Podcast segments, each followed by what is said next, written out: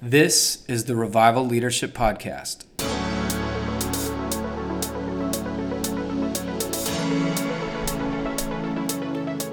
Welcome back, friends, to the Revival Leadership Podcast.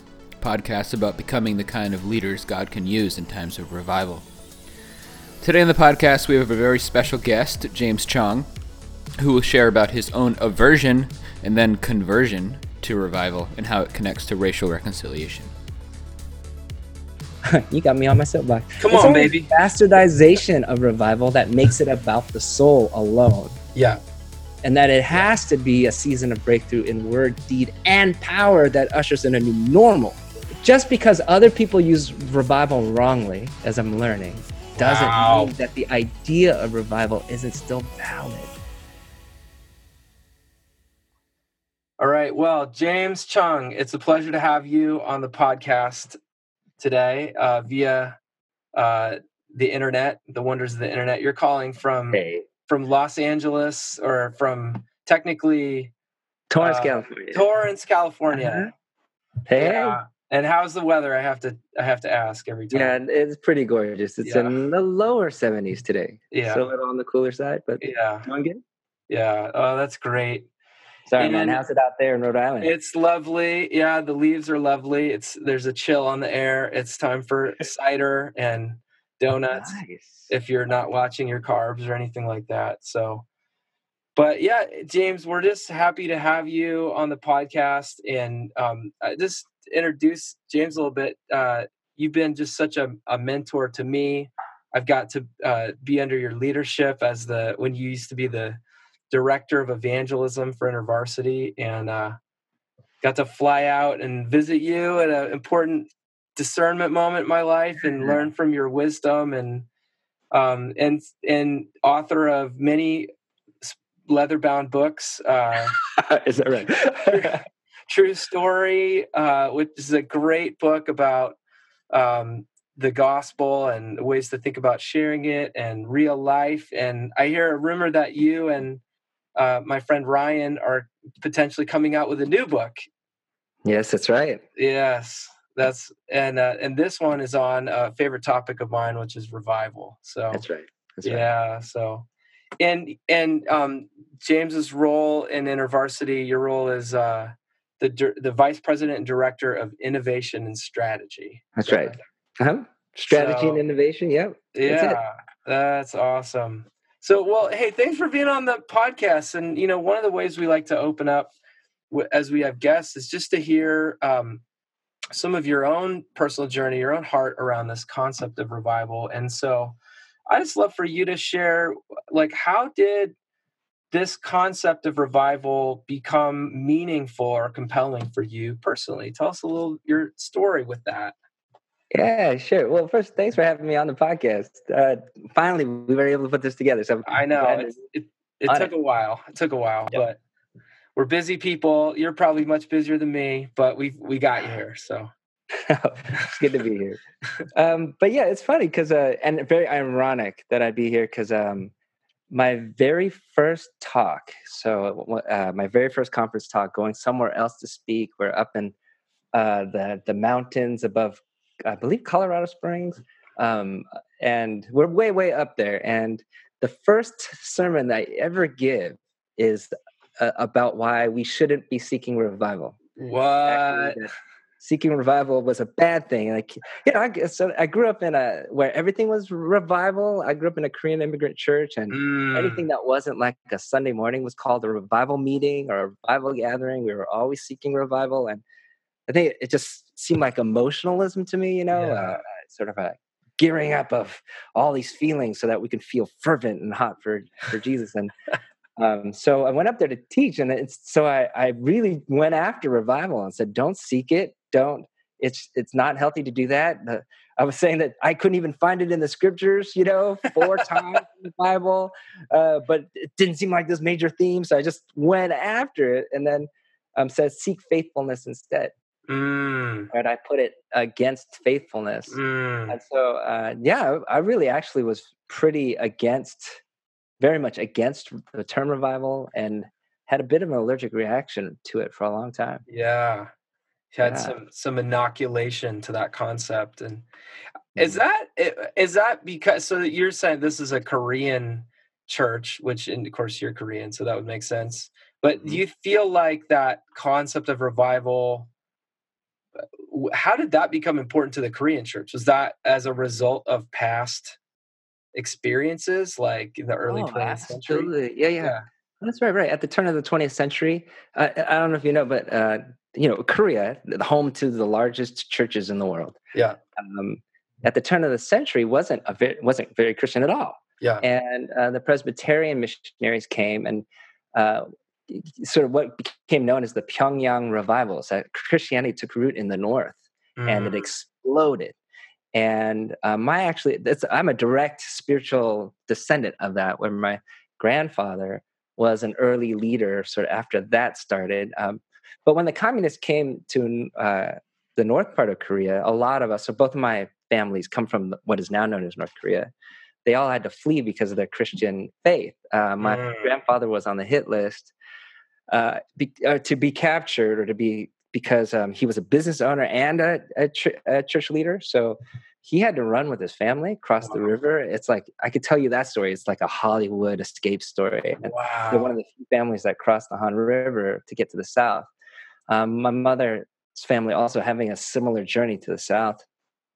So, um, yeah, you know, in the Korean psyche, you know, the birth of the church really for the Korean people came out of this revival, and so there's constant talking about revival uh, and the need for it. And then Yeah. now that once the Korean immigrant Koreans went came to America and with the immigration waves in the 80s in particular, um, they just brought that with them. And Wow. now they're in this new land and yeah was continue to seek the Lord in that. So yeah, uh, kind of grew up with that language and yeah um, I had a pretty allergic reaction to it. Yeah, oh gosh, it's so interesting. So, so what? Um, uh, talk more about.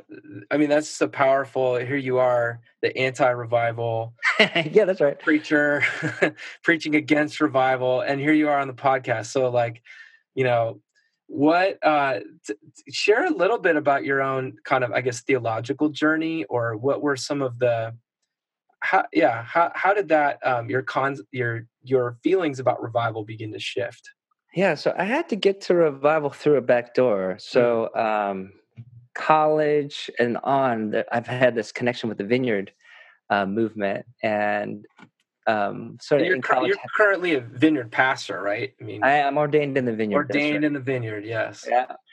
So no, they were a huge part of my spiritual awakening in college, and um, sort of for good or for worse, the Toronto blessing was happening at the time, and uh, the person that guy used to start it up in Toronto had come to Boston, and so a lot of us went to see what that was about, Mm, um, and some connection there. And so there's there's a part. Well, actually, for every Korean, no matter what denomination they are, there's a bit of the charismatic in them, right? Like yes whether they're Baptists or Presbyterians, it doesn't matter. They're, they're still going to have the prayer meeting. They're going to talk about a prophetess who's telling them things about what God is saying. You know, there's, there's, uh, it's an oppressed people group. So it's spiritual, uh, spirituality is earthy and emotive and all of that stuff is there.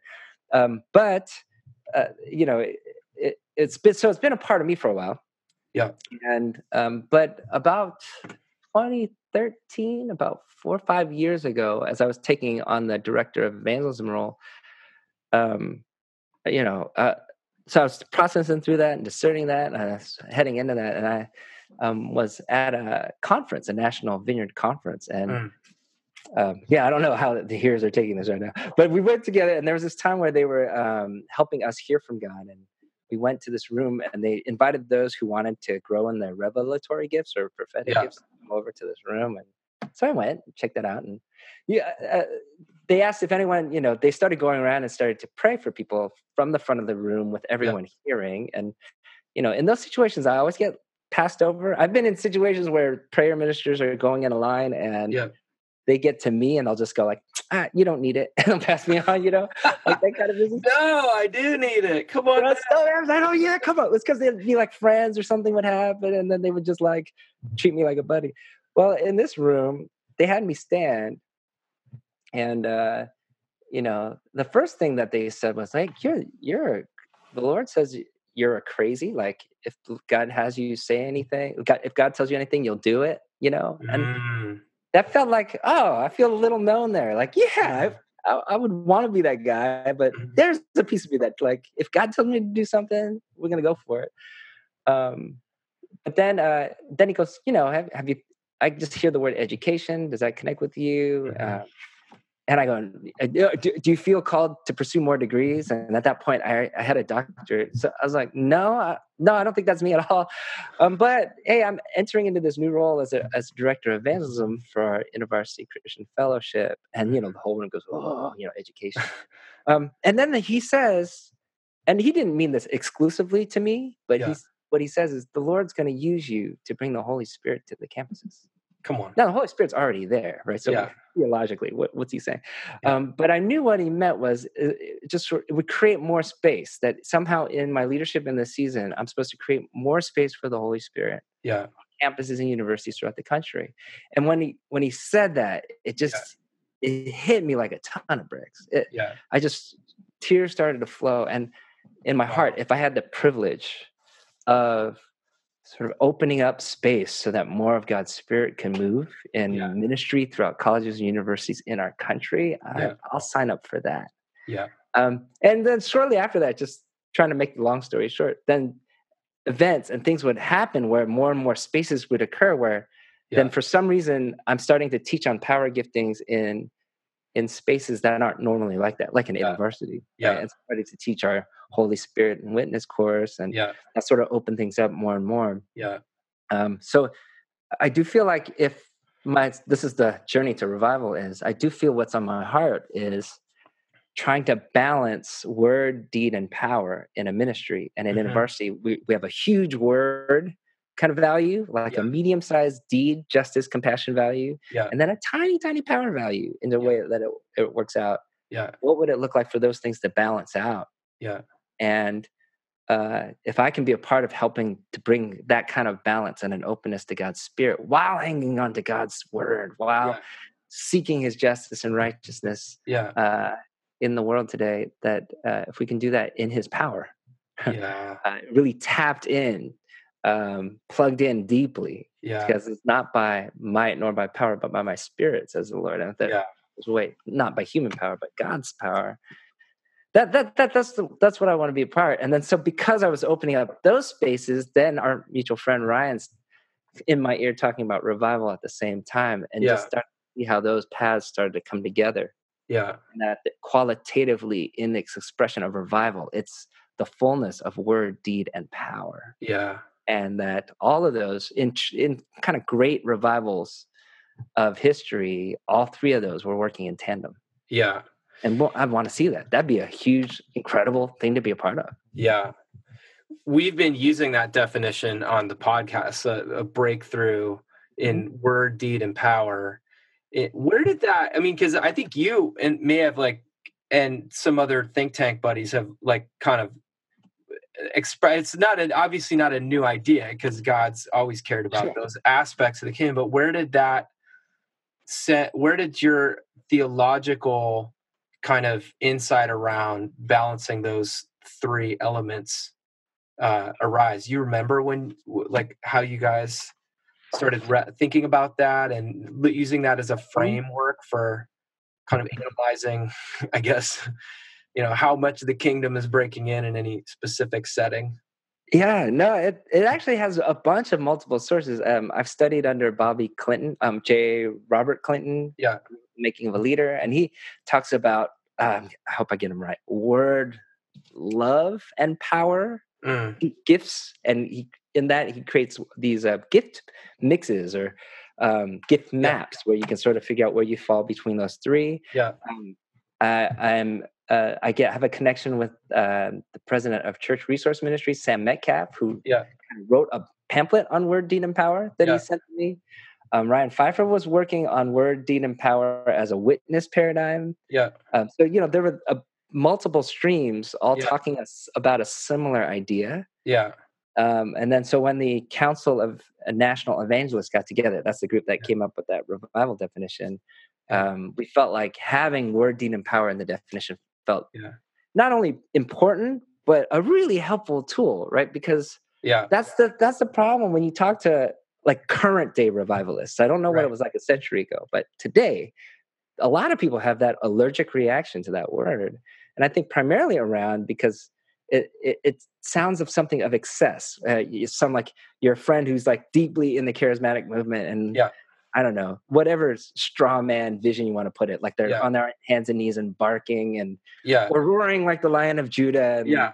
handling snakes and scorpions, right? Like you you sort of Well, which I'm I'm personally open to. Like I haven't Oh, okay. experienced that, but um, you know, if the Lord wants to do that, I'm game. But there is something though about the balancing of those elements that feels compelling, you know, and it's like I was thinking about even the three classic streams of the church, the evangelical. I, mean, I think we talked about this in season one. The evangelical church probably really emphasizes the word of God and the Son of God, I think, too, the second person of the Trinity.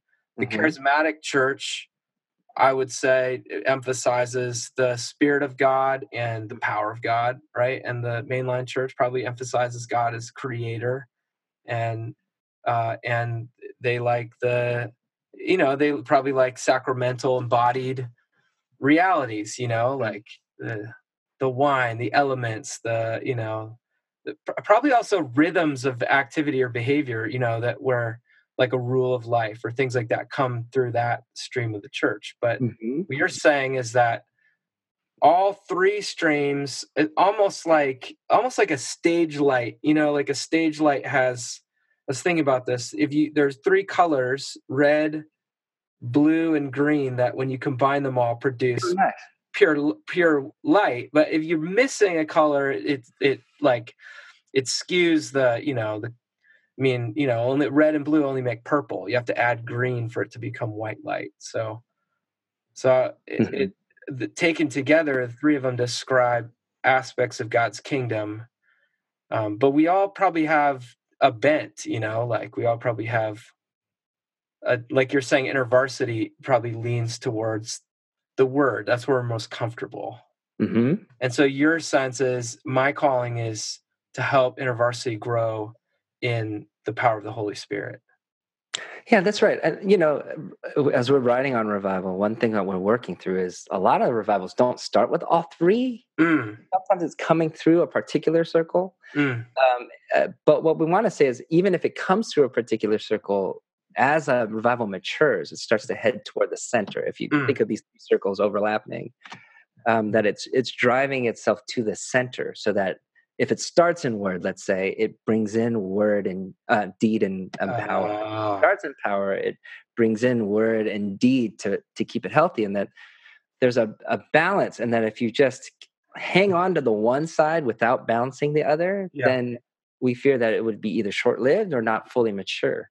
yeah Um, and then we put love at the center of that. You know, that, Mm, that's just a deep thing because you could chase word or deed or power without love, and yeah, then I think you've totally missed then the heart of revival or the heart of the kingdom that has to be expressed out of a selflessness, a giving, a sacrificial kind of love. And it's always not about us, but about others and what the Lord is doing. And so, yeah how do we do that? But yeah, that it's meant to keep it healthy. yeah And you can just imagine the movements that seek power but without word, right? What that does. yeah Or someone that seeks deed without power and what that does. And um yeah, and even even to highlight what that's going to look like. Now, what's crazy and why we do that, see, and the big point of that is that people who are strong in word gifts, mhm, just sort of unbridled and just chasing the word gift, tend to denigrate those in deed or in power.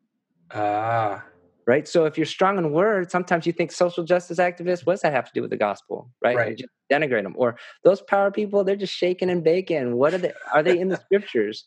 And you can have a sense of superiority that divides you from the other two circles. Where also, if you're a deed person and you look at the word person, Yeah. right, and you're like, well, that person's like, uh, what's that quote? So heavenly minded that they're no earthly good. right Why aren't they like helping us in this protest? Or they'll look at the power person and say like, well, you know, you're just in your prayer closet rather than engaging the deepest needs of the day, right? Yeah. And you can see a power circle Yeah. looking at the word person going like, you have a form of godliness, but you deny its power. Yeah. Right. Or they look at the deed person and just go like, you guys are so angry. Why not Yeah. just like enjoy God's spirit? You know, you could see how the enemy wants to actually tear us apart, but these three circles, you have to actually work at it. You actually have to faith in God and the gospel and faith in each other, right? You have to work to keep these together because they Yeah. don't naturally do that. They actually, in its own nature, tend to separate. Yeah.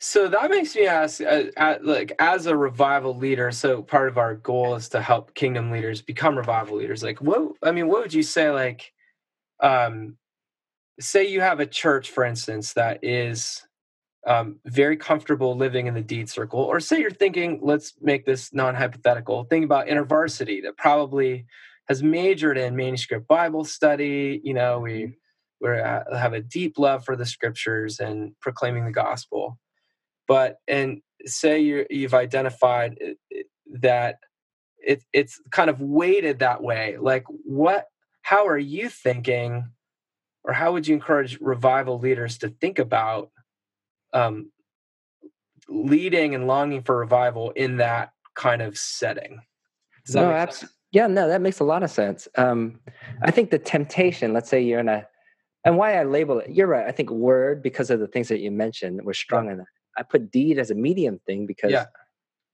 Although we're not perfect at any of these things, right? Yeah. We have a history of seeking racial reconciliation, right? With integrated Bible studies and camps. yes 20 years before the civil rights movement in the 40s, Yes. that kind Praise of stuff. God. When- it was dangerous, right, to take that bus right to the camp. Um, so it's it's there, but yeah, yeah. I think the temptation for word people is once you taste something else, you just sort of jump there and Mm. sort of disavow where you've come from. oh And again, what we're saying is don't jump a circle, come to the center. Mm. If you're a word person or you're in a word centered organization, well, how are you going to get people involved in deed and in power? Well, you're going to have to do it through the word. Mm. And so rather than just go like, well, you're so in your book, you're you're so in the book that you can't see what God is doing in the world today, Right. criticizing them. Right. Why not sort of study the scripture together because that's the value in the organization and say like, Yeah. well, and the scripture is like, obviously God's power moves and is is alive and well and doing some amazing things. And you could sort you could take that from the scriptures, yes. Show them from the scriptures why this is good and why it's worth chasing. Yeah. And create spaces that aren't manipulative but places for them to explore and experiment. Yeah. You know, i think that's really why we in our uh, when we teach on the holy spirit why we stay grounded is because we try to keep it in the scriptures and yeah we keep it really low key to try to keep it from uh, some of its excesses. Now there's places for high key emotional expressions in the holy spirit. That's it's incredible. Yeah. Uh, but we just know at this stage probably alienate some people because we won't feel as grounded in word and deed. And so yeah. um yeah you sort of honor the charisms that god has given to your organization. Yeah. Right? And that and then sort of take it from there and invite people to the center. Yeah and you do it in love right? You don't do it criticizing. You Yeah. do it by saying come it's water's fine. Come check it out. And then debriefing why this is scriptural why this connects how this connects to justice you know um uh, the, a lot of times those things right as as you know like the when you talk about revival or spiritual things or even the church world that gets divided from like justice or Yeah. uh, things that are happening in the world or culture or politics um that's sort of like that's why these circles are needed you you're not trying to to separate yourself from the world completely you're not trying to be of the world completely you're trying to Yeah. find a way to be a part of the transforming kingdom of god in the world today and kind of need all three of those to do that Yeah. well This is blowing my mind right now. I'm even thinking about past revivals and um, the ways that word and deed, I think, well, and power, obviously, but word and deed in particular were wedded together in past movements of revival. And then they do seem to be pitted against each other. And my my church history brain is thinking back right now, even to like the you know the mm, probably the early 20th century where you had the the um uh the I guess the liberal stream of the church kind of moved apart from the fundamentalist stream, and you had that divide where mm-hmm. it came in the early part of the 20th century. We've we struggled even, you know, to reconnect those parts of the church. It's like almost like different parts of our brain that are meant to operate in tandem, but they have been somehow separated from each other and yeah, and it's really sad. I think a lot of evangelicals today, that's such a good point, right? Like it's sort of like the great divorce. Yeah. Where the body and the soul divorced each other in the church in the early yeah. 20th century. And we're sort of like it's children going like, uh, do we go with mom or do we go with dad? You know, like uh and we find ourselves torn. Why do we have to choose between mom and dad? Yeah. Um we want to love both of our parents. Yeah. And actually they're meant to be together, right? Like in this case, they were meant to be together. And how can we keep that together? Uh, and you know, just you point to previous revivals like the Second Great Awakening and its deep influence on the abolitionist movement. Yeah. Um, and uh, William Wilberforce and his faith and how that affected how he expressed his politics and thus the dismantling of slavery in the British Empire. He just um, you can almost argue like would would that have been successful without revival? Yeah. It's sort of I think we tend to think about revival in way too small a thing like the some emotional vibrancy that's happening yeah. inside a church yeah. rather than the expression of it in word and power throughout society yeah. and culture and we just what would it look like if i just you know i'm looking at, at the world today and just going are we really hoping in the Republican Party or the Democratic Party to save us? Like, oh, come on, y'all. Uh, yeah, I'm is not. That, is that what we're trying to do? Either way, right? Neither party stands for Jesus. You just straight up say like neither party stands for Jesus. They don't. The kingdom of God has got to be bigger than that, or else yeah. we don't have hope in our country or in the world today. Yeah, and we're trying to use these elements of power, right? Yeah. Instead of relying on God's spirit to yeah. awaken us all to the goodness of God, and perhaps say that Actually, we should be caring for people who aren't like us, either in gender or race or class, because we're all made in God's image. And then yeah. there's sort of an upswing of that in our soul, and we believe it in our heart, and God loves us all. I mean, it's just hard to think we're going to have real change without revival. Yeah. So this is a this brings me to another question I wanted to ask you about, James, because I know uh, I know I know like the the topic of uh, revival is incredibly important to you, and also uh, thinking about race, racial reconciliation, racial justice. Um, and uh, so I know that uh, one of the things I'll just share some of my own as, as a as a white male um, who has been uh, given a, yeah, I am. Yeah delightfully so. Uh, uh, um, you know called to lead a, a multi-ethnic community um, to seek God for revival you know some of the concern that i get from folks are maybe ambivalence about revival like and i would say especially from there's there's folks that are deeply passionate i guess they would be in the in the deed uh, box and and mm-hmm. so you know i'm saying hey i really feel like god's calling us to seek him for revival and the, some of the comments i've heard are things like i hear you know lots of white church leaders or white pastors using throwing around the term revival i hear lots of folks say for example in the in like activist communities or in the black church talking about ending white supremacy or or addressing systems of injustice and almost mm-hmm. like um, pitting the two against each other and i just wanted to ask like in your mind how do you how do you think about those two values in a way that uh, like how do those fit together for you? How does the how does the concept of revival and like go together with racial justice um you know d- helping to bring unity in a really divided moment in our history? Like do do you help me out here help me so I can help my friends think about this. sure, just ask a small question. Uh, yeah, we'll, we'll, tackle that in a podcast. Um, no, no, I think it's a great question, um, and precisely because, uh, right, it, it's even it's it's deeply embedded in the DNA of the Christian faith. Mm. Right? Like um, the beginning when when Jesus comes and announces the proclamation of the kingdom in Luke chapter four. Right, it is a full on spiritual expression that also has this other social expression that's like mm-hmm. the um, the prisoner will be set free, the blind will see. Right, there's this sense where the marginalized are now a part of this kingdom, and somehow all of this stuff gets made right right? Yeah. Justice and righteousness actually can happen because the king of the kingdom is here.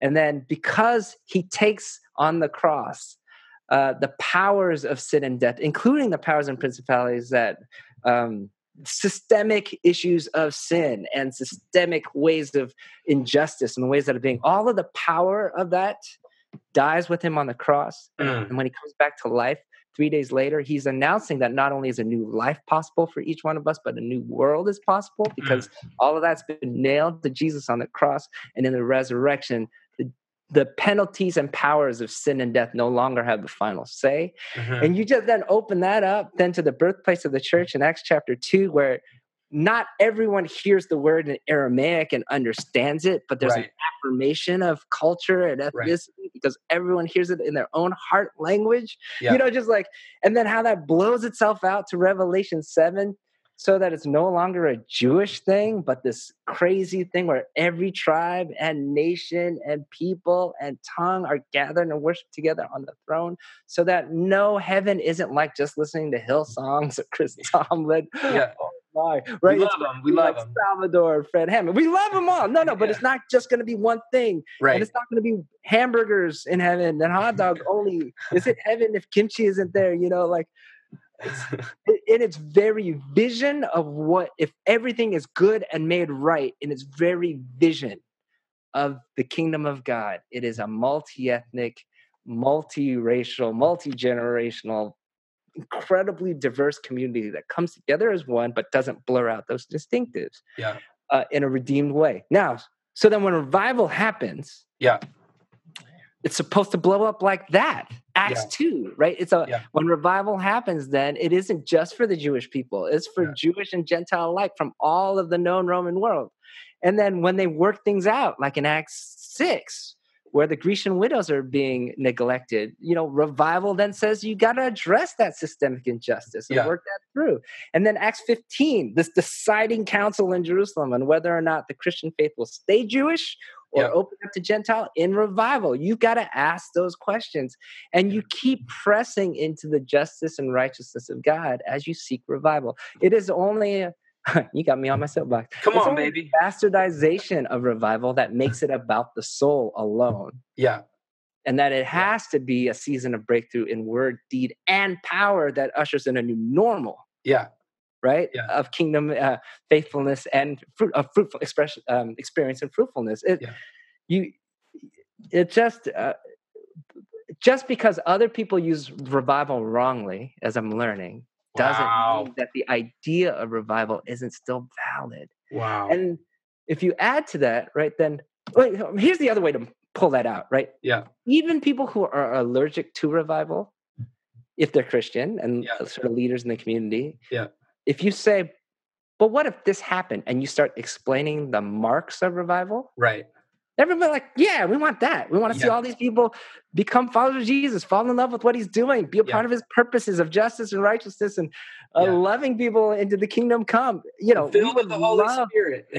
we would love that. We yes. Would, all of us would love it. It's just, but don't don't call it revival. Right. right. right. Um, and sort of that's maybe the reason why I'm sticking with it these days. Sticking with the term revival, yeah. Yeah, because it's such a saucy word. It's yeah can't ignore it. It's it yeah. creates a feeling one way or another, whether you yeah. get jazzed up or you get pissed off. Yeah.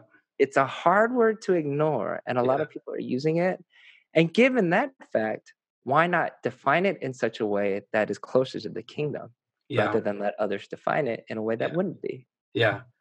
I think that's really that is a that is a profound concept. And I'm even thinking about you know revival it is that inbreaking and if we look back through salvation history um, the our our progress towards you know God's ultimate purpose, Revelation seven, New Jerusalem, ha- has come in these fits and starts. It hasn't always happened uniformly throughout time. Oh, of course not. And- That's right. And so, you know, the advance of God's kingdom is kind of movement like, or it's like waves, or it's like the tide comes in and out, or That's you know, good. seasons there's a springtime and then the church moves into winter but what we're talking about with revival is really looking at the kingdom of god which is it's it's coming in its fullness but it, it there there are seasons in history where it advances forcefully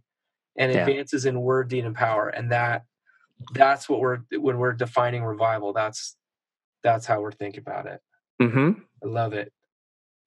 So I, I, here's a here's a question. Now that I've brought this topic, I'm I'm making myself think about um, the idea of how um, how there is kind of a cyclical pattern uh, to revivals Mm-hmm. and to the advance of the kingdom and i know one of the one of the areas you've studied and i think probably influenced the writing of true story is the idea of generations and generational theory Mm-hmm. and I, i'm wondering if you can share a little bit some of your thoughts on how the idea of generations fits with revival as you think about revival Ah, that's a great question. So yes, um, for the book Real Life, not True Story, okay Um, real life yep and it informed that it, it actually comes out of my dissertation. I, I studied postmodern leadership development. and yeah was uh, sort of working through the history of philosophical and generational shifts in raising up the next generation of leaders. That was sort of my primary concern and question. Um, but during it, I stumbled across the work of Strauss and Howe, um, and particularly their seminal books, um, the book Generations, which came out in 91, and Mhm. The Fourth Turning, which came out in 97 Mhm. um, and in generations in particular uh, it you know it was a new york times bestseller. Al gore bought it for every member of congress that kind of thing. It was kind of big when it came out but i hadn't heard about it back then. Yeah.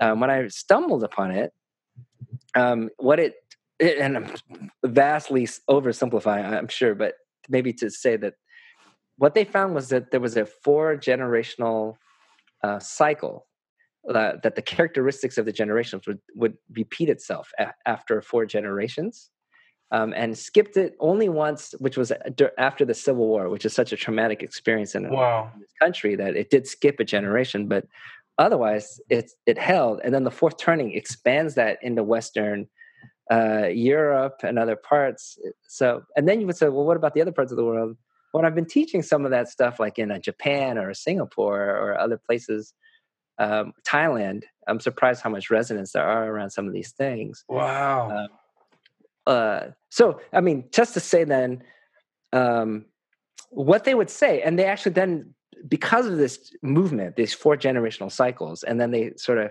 work that out and how that would look like when you when these generational cycles move through time. Mm. Um, then they have four stages of life, and you, can imagine then as it's going over time, like a millennial would be a child at one point, and then a young adult, and then a midlifer, and an Yeah. elder, and then Yep. in the constellation of um, the generations, it's a turning, a generational snapshot. And Mhm. because of that, they actually suggest that there's a reason why there's a spiritual awakening every 80 years based on this generational cycle, right? What? between the first and the second uh, great awakening um, and then the spacing sort of to then the the jesus movement and all the other spiritual stuff that happened in the 60s Yep. um, that they're spaced about every 80 years Yeah. it's kind of an odd thing not to be fatalistic about that Yeah. but um and i'm not saying it has to be a, a specifically a christian revival it's just Yeah. spirituality takes on a new importance in this Yeah. particular cycle um and so because of that right like when you talk to people in their 60s and 70s now like people who kind of lived through the jesus movement Yeah. particularly christian leaders and you ask them like you know what was like sort of the most vibrant time you can think of spiritually Al- almost everyone will point back to the jesus movement right, Right. So many organizations and denominations and Yeah. just ex- vital expressions of the christian faith today came out of that movement Right. um, powerful, powerful time. So, generational theory would say that in this next turning, the one that's coming up So Yeah. we're currently in the crisis era, and we're moving into this what they call a high era.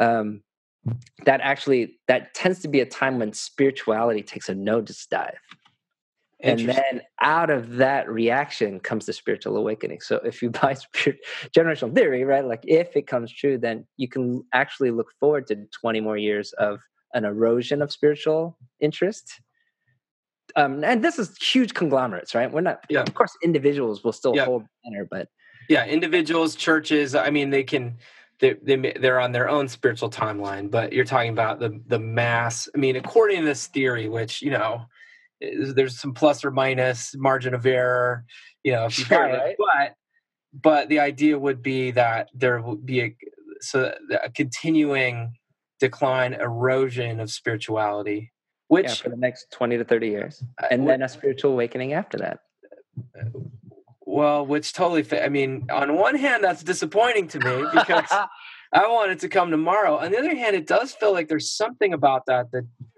that I can identify with, at least though. You know, as I look around, and uh, at our current cultural moment, like it does feel like there is an erosion of spirituality. I mean, you look at all the uh, the, the latest polls, the Barna study, the Pew study, and uh, church attendance is declining. Now, maybe that's just revealing something that was already there, the inherent kind of um, weakness of our spirituality. And people are just like, well, I'm just going to stop going to church now.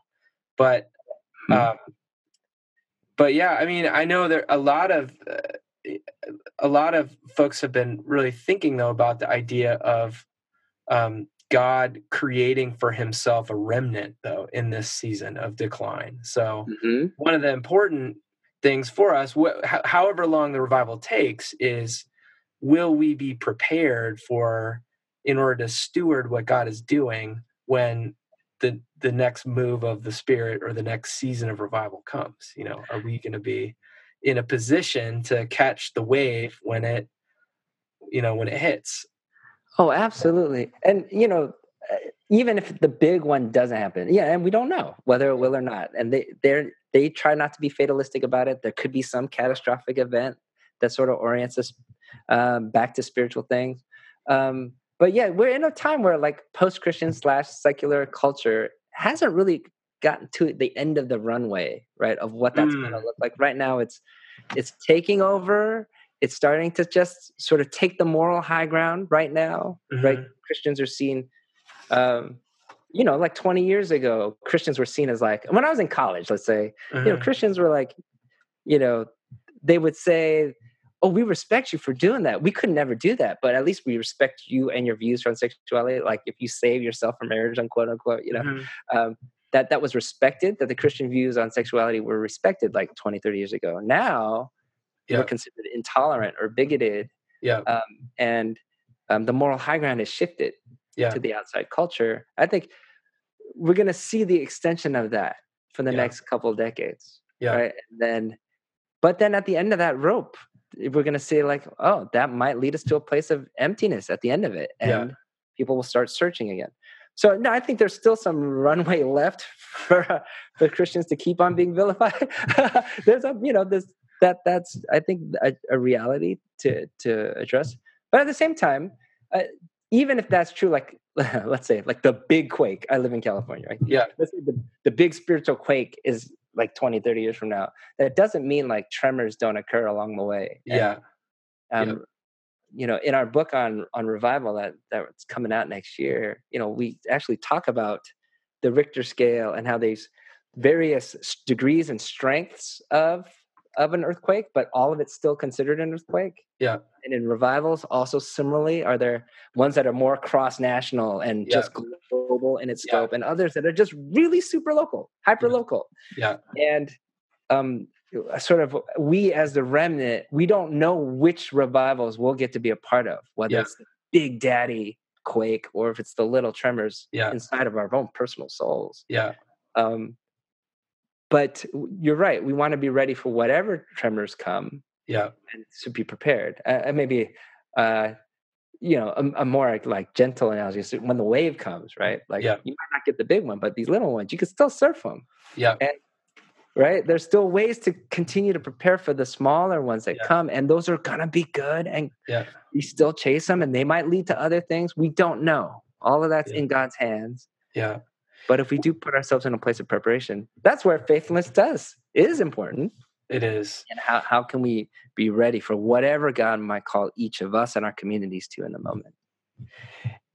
and it's also i mean when you look at past revivals too god god almost always prepared the leadership for the revival but, you know beforehand like I, I think of the mm-hmm. story of like evan roberts for instance who felt probably had a personal um, awakening and a hunger for more of god and he began going and since the call to be part of god's kingdom in wales he started attending nightly prayer meetings and he didn't miss one for 13 years you know? And i mean that is faithfulness and yet god was doing something in him. God was moving in his one life and then use that later to influence other people you know? We Yeah. can't we can't give away what we don't have. In some ways it's almost like um part of our job is thinking about the parable of the of the 10 virgins is there Mm. will be a, a time when god moves in power and the you know the bridegroom comes. And at that point we we don't want to be going and looking for oil. We want to have Right. our oil stored up. We want our flame to be burning at that point. And so there is like there is a preparatory piece in all of this and some of that preparation on a macro scale is probably individual uh, leaders individual churches experiencing more of the kingdom moving into greater you know boldness in the word and deed and power and trusting that god's going to use that um, to do something larger in the future Mm. so Mhm. um, tell, you had mentioned one thing to me, James, about like, and this is really true. I don't know if this is true in LA as much as it is on the East Coast, but there is. I mean, the I I haven't done like a Google. I'd be interested to test the Google word search on the usage of the term revival, but I mean, I just notice it everywhere. Not even just in, um, you know, in secular places too. Like my friend and I were remarking the latest brewery in Providence called Revival Brewery. Sure. You know, or I'm even thinking about I'm gonna geek out here for a minute, but even even the um Star Wars, the latest Star Wars movie, or it's episode seven, The Force Awakens, you know, I've seen non-Christian people talk like refer back to religious awakening to to kind of describe this concept of the force waking up but Hmm. I've noticed that among church leaders, um, folks are increasingly talking about revival, praying for revival, um, thinking about it, sensing a need for it. And you were mentioning you feel like um, folks are there might be like reasons why this is sort of a pregnant moment that the church church leaders and folks are beginning to long for a move of God. Yeah, you know, uh, it, it is a fascinating thing. You know, it, it's sort of like when you buy a new car. You know, let's say you you get a Civic, Mhm. and then you start noticing all the other Civics on the road. Yeah. Um, and maybe it's just because of that, but I kind of similar to you. It feels like more and more people are talking about it, and Yeah. communities that you wouldn't even think would talk about it. Like they don't seem like they're big in the power circle. Yeah. Are talking about revival and what's Yeah. that mean? Uh, There does seem to be an upswell of that, um, and I'm wondering, you know, it, uh, how often is connected, right? Like so it, our culture, right? It's in, in a, it's- our country. It, it's in a wild place right now. You know, it's Yeah. super polarized, Yeah. divided. The sense of hope about where we're, you know, how to move forward Yeah. as a society. Like, I think whether whether you're left or right, like there's a, a real sense of despair. Or, Right. yeah, what's gonna happen? And Well, it's uh, like in the le- in the 2000 in the 2008 election, and I guess we're going to get all political here, so we'll lose half our viewership. But part of this Sorry, man. podcast is we're just we're going for it, guys. So here we go. In 2008, uh, Obama's slogan was all about hope, and then in 2016, Trump's slogan was "Make America Great Again." And so, but even that slogan is interesting. Like as you're talking about where how people feel about America because if you're a, a liberal, I mean, most liberals really don't like Donald Trump. But even if you're a and they and they feel like the country's headed in the wrong direction. But if you are a conservative or a Republican and you voted for Trump and you wear the MAGA hat, I mean, even wearing a MAGA hat is an indication that America needs to be made great again. Like there's something that's so it's almost like the last election, if it revealed one thing, it was that folks feel like things are trending downward in the nation. I'm just this is Greg Johnson's reading it. That's right. You have to agree, James. yes. Uh, no, right. It does feel that way. Both sides, both sides feeling despair or anxiety to some degree for certain reasons. Um, both sides feeling powerless. Both sides feeling the contempt of the other side. Yeah. Both sides throwing contempt the other direction. How that spilled into Thanksgiving dinners and churches and coming up, yeah, for all networks, you know, yeah, yeah, we got this election to, uh, you know, from the time of this conversation. I don't know when yeah, tomorrow. Tomorrow, it's by happening t- tomorrow. By the time you listen to this podcast, you know, it's gonna be Thanksgiving, and you're about to sit down at the table with Uncle, you know, Jerry, and yeah, and you could go, yeah, you're in for depending it. on how many glasses of wine he has, it's gonna, you know. sure. Yeah, you got oddly specific there, uh, uh buddy. Yeah. But I, know, I, don't uh, have an I don't have an Uncle Jerry. Don't you don't have an Uncle Jerry? and I think that's that's there, and you know, I think there's a growing sense, like. Well, who knows? If we're at the end of that, I would think another maybe two, four years from now, we might be at the end of it where it just will start feeling. If it are doesn't feel hopeless yet, it might feel hopeless then, and that yeah neither party will deliver on hope promise right. right right and i think that that disconnect of like well then you know for either side if you're just thinking like things are going wrong yeah i think both are looking for something transcendent or bigger yeah. or some greater power to yeah. intervene yeah and you know it's it is the reaction of human beings right like the idea of foxhole prayers or other kinds of things where we try to work everything out with our resources and our strengths and our cleverness and all the stuff that we've been gifted with and we go for it. And then when we get to the end of it yeah. the instinct of people is to pray. I, I think that's the image of god in us to just call on something out yeah. there because we're at the end of what we've got. And i just think that that's such a, a palpable and kind of consistent feeling across the board yeah. that politics on one angle add like family stuff and add like personal stuff and you just yeah. add all the different ways that on this side of heaven things are not the way they're supposed to be. Right.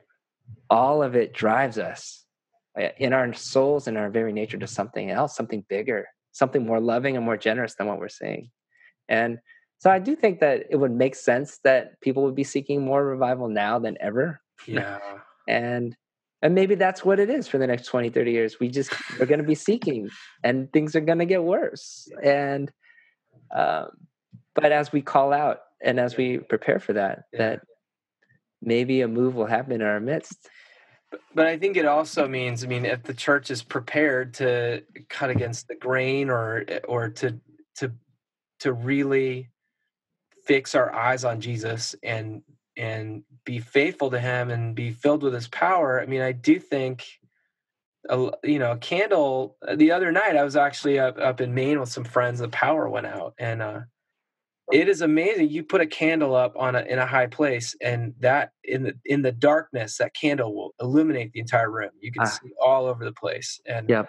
it doesn't look like much when the lights are on but as things get dimmer mm. um the the light has the potential to shine that much brighter. Well, hey, James, before we go, uh, tell us about your book. I, I think we want to write a book that's revival for the rest of us. You know, um, so much of the literature there is either super historic mm-hmm. or it comes from one particular branch, probably represented best by this power circle, um, and seems to be written for those who are in that circle. And yeah could we have a resource there that would welcome someone coming from the other two circles to enter in and say, what would revival look like for the rest of us? And how could we be a part of that if we're particularly allergic to it or there's something about it that we're bummed about or there's maybe a misconception that we have? Uh, the hope of the book is to help people say, like, actually, you kind of want this. and this is how then you prepare for that and here's how you would lead in it. If it uh, you know how would you would you lead in the preparation and the ongoing nature of perhaps a localized revival? How would you do that? How would you lead it? Um, and so there's a lot of different corrections happening. Like you hear the word and deed and power trying to pull that together.